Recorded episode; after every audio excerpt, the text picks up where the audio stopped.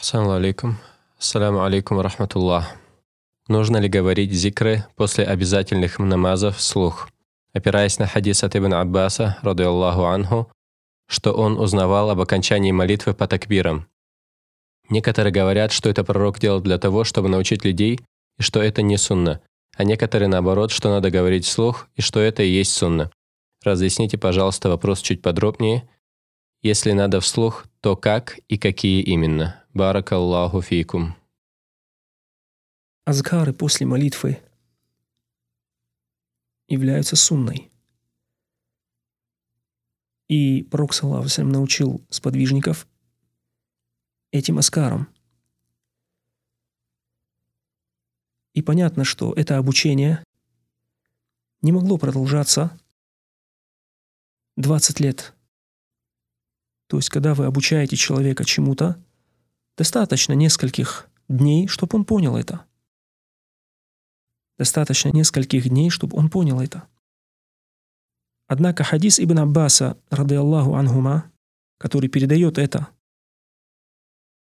достоверном сборнике Бухари и Муслима, это известный хадис, что они узнавали завершение молитвы с помощью такбира во времена пророка, саллаху алейсалям. Понятно, что Ибн Аббас рассказывает это от себя. После того, как он стал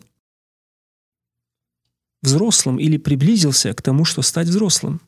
Понятно, что пророк Саусалям умер, тогда как Ибн Аббас приблизился к совершеннолетию. Приблизился к совершеннолетию. Как это указывается, или есть на это указание в достоверном сборнике Бухари. Теперь, понятно, что это Ибн Аббас запомнил тогда, когда он приблизился к совершеннолетию, не когда он был ребенком. Потому что ребенок такие вещи редко запоминает. Как бы там ни было, все это в совокупности указывает, что это было в конце его жизни. Что это было в конце жизни нашего пророка, саллаху алейсалям. То, о чем говорит Ибн Аббас, это было в конце его жизни.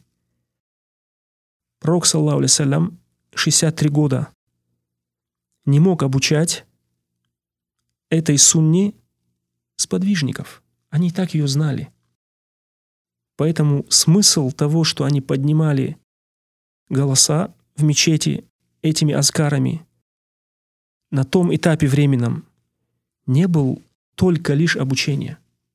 Не был только лишь обучение. Они это и так знали, и уже обучились, и 23 года они с ним, 20 лет они с ним.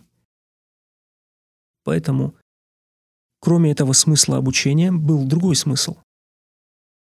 Это аль-максад таабуди, то есть смысл поклонения.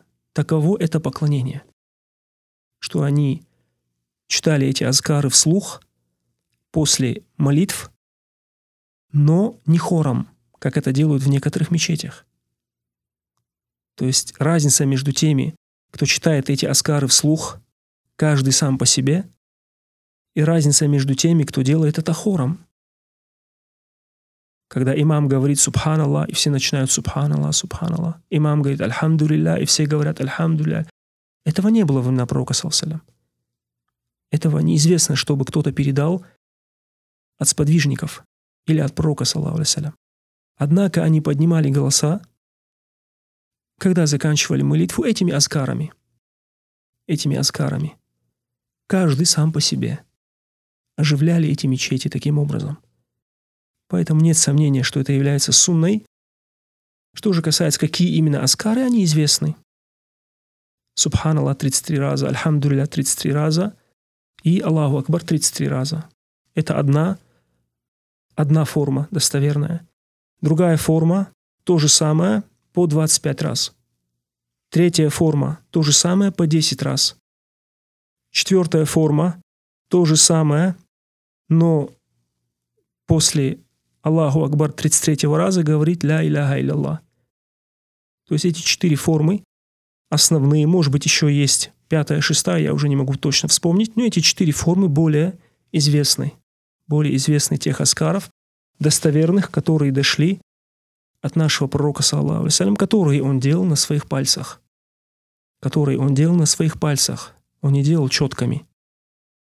Однако тот, кто делает четками, мы не говорим, что это является нововведением. Может быть, он в них нуждается. Может быть, он нуждается в этих четках, так как, например, старики, которые не могут считать, кроме как с этими четками.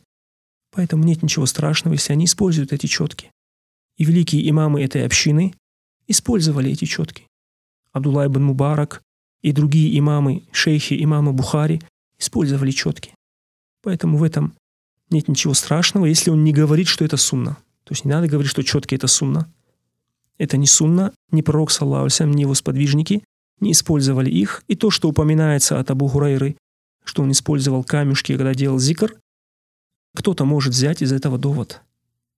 Кто-то может взять из этого довод. На самом деле есть что-то похожее на этот довод. Но это было от Абу Хурайры, не от пророка, саллаху От пророка ничего подобного, саллаху нету. Поэтому это основные моменты, которые касаются аскаров после молитвы.